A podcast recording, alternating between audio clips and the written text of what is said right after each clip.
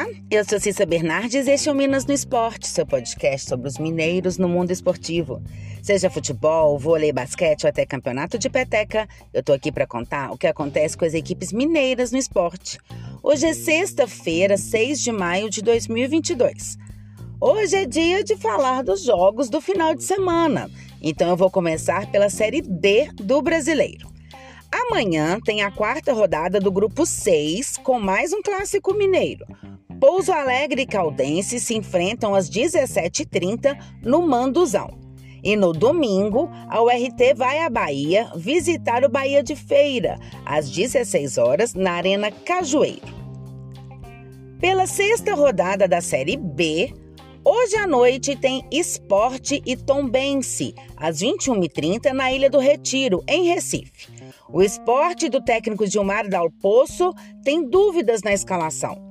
Ao longo dessa semana, o meia Giovanni e o volante William Oliveira retornaram aos treinos depois de lesões. E com isso aí tem chances de voltar. O centroavante Javier Parraguês também fez trabalhos no gramado, mas é considerado dúvida para a partida.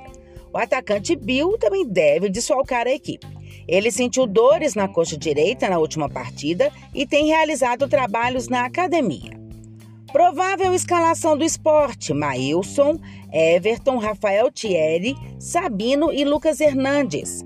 Ronaldo, Pedro Nares e Bruno Matias, ou Giovanni. Raiba Negas, Luciano Juba e Kaique.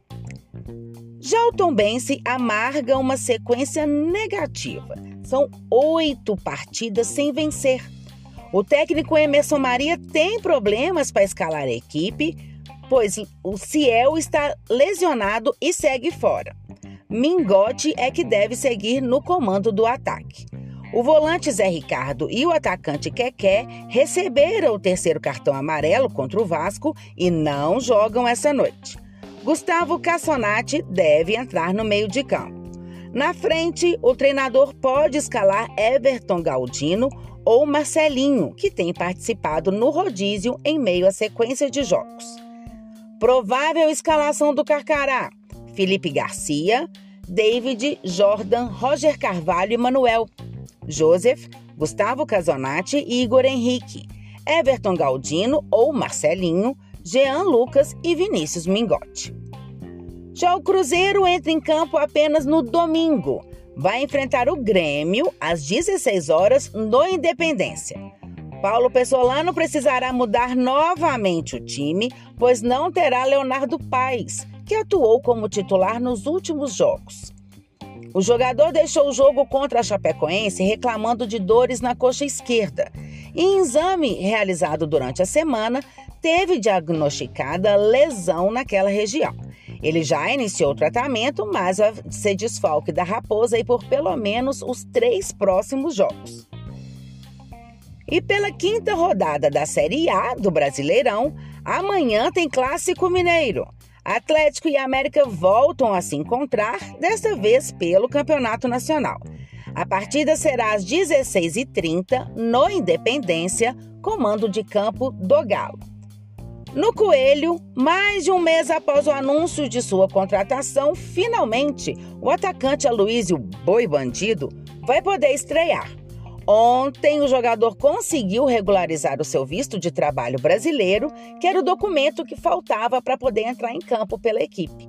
Aloysio já tinha o seu nome publicado pelo BID da CBF. Nos últimos dias, o atacante passou por um processo de readaptação física ao ritmo de treinos do Brasil após longo tempo sem atuar. Por outro lado, o atacante Paulinho Boia foi diagnosticado com estiramento na coxa esquerda e será desfalque para o time. Além dele, o Coelho também tem as ausências dos atacantes Everaldo, Berrio e Wellington Paulista, todos no departamento médico. No Atlético, Vargas e Mariano viram desfalques após deixarem o jogo de terça-feira pela Libertadores com dores musculares. Eduardo Vargas teve lesão no músculo posterior da coxa direita. Já Mariano teve apenas um edema no músculo anterior da coxa esquerda. Os dois jogadores realizarão trabalho de fisioterapia até a sua recuperação. O Atlético não detalha o prazo de recuperação dos dois jogadores, mas a tendência é que ambos desfalquem o time nas próximas partidas da temporada. Para a vaga de Mariano, Guga é a opção na lateral direita. Para o ataque, Mohamed conta com Keno, Ademir, Sacha e Sávio. No jogo de amanhã, Turco Mohamed também não poderá contar com o lateral esquerdo Arana nem com o zagueiro Nathan Silva os dois estão suspensos pelo terceiro cartão amarelo. Futebol feminino. Pela nona rodada do Brasileiro Série A1, as Vingadoras jogam amanhã, às 15 horas, contra o São José, em São José dos Campos. As cabulosas entram em campo somente na segunda-feira, quando enfrentam o Internacional às 17h30 no Rio Grande do Sul. Vôlei. Hoje, às 17h30, as atletas do Itambé Minas, tricampeãs da Superliga Feminina, entram em quadra para a estreia no Sul-Americano de Clubes. A partida será contra o Boston College, do Chile. O jogo acontece no ginásio do Praia Clube, em Uberlândia, com entrada gratuita e limitada a 2 mil torcedores. A partida será transmitida pelo canal Vôlei Sur no YouTube. E o Praia, que foi o vice-campeão da Superliga, também faz a sua estreia hoje, porém um pouquinho mais tarde, às 19h30. As jogadoras da equipe de Uberlândia jogam em sua casa contra o San Martín da Bolívia. E domingo é o terceiro e mega decisivo jogo da finalíssima da Superliga Masculina. Às 10 da manhã, no Sabiazinho, em Uberlândia, Sada Cruzeiro e Fiat Gerdau Minas jogam pelo título da temporada. A série está empatada em 1 a 1 e a partida é a garantia de um jogaço. O confronto vai ser transmitido pela TV Globo e também no Esporte TV 2. É possível assistir também pela internet na plataforma de streaming N Sports. Basquete. Amanhã, às 16h20, 123 Minas recebe Unifacisa na Arena UniBH, em Belo Horizonte, em busca da vaga nas semifinais do Novo Basquete Brasil. O Minas está com 2 a 1 na série Melhor de 5.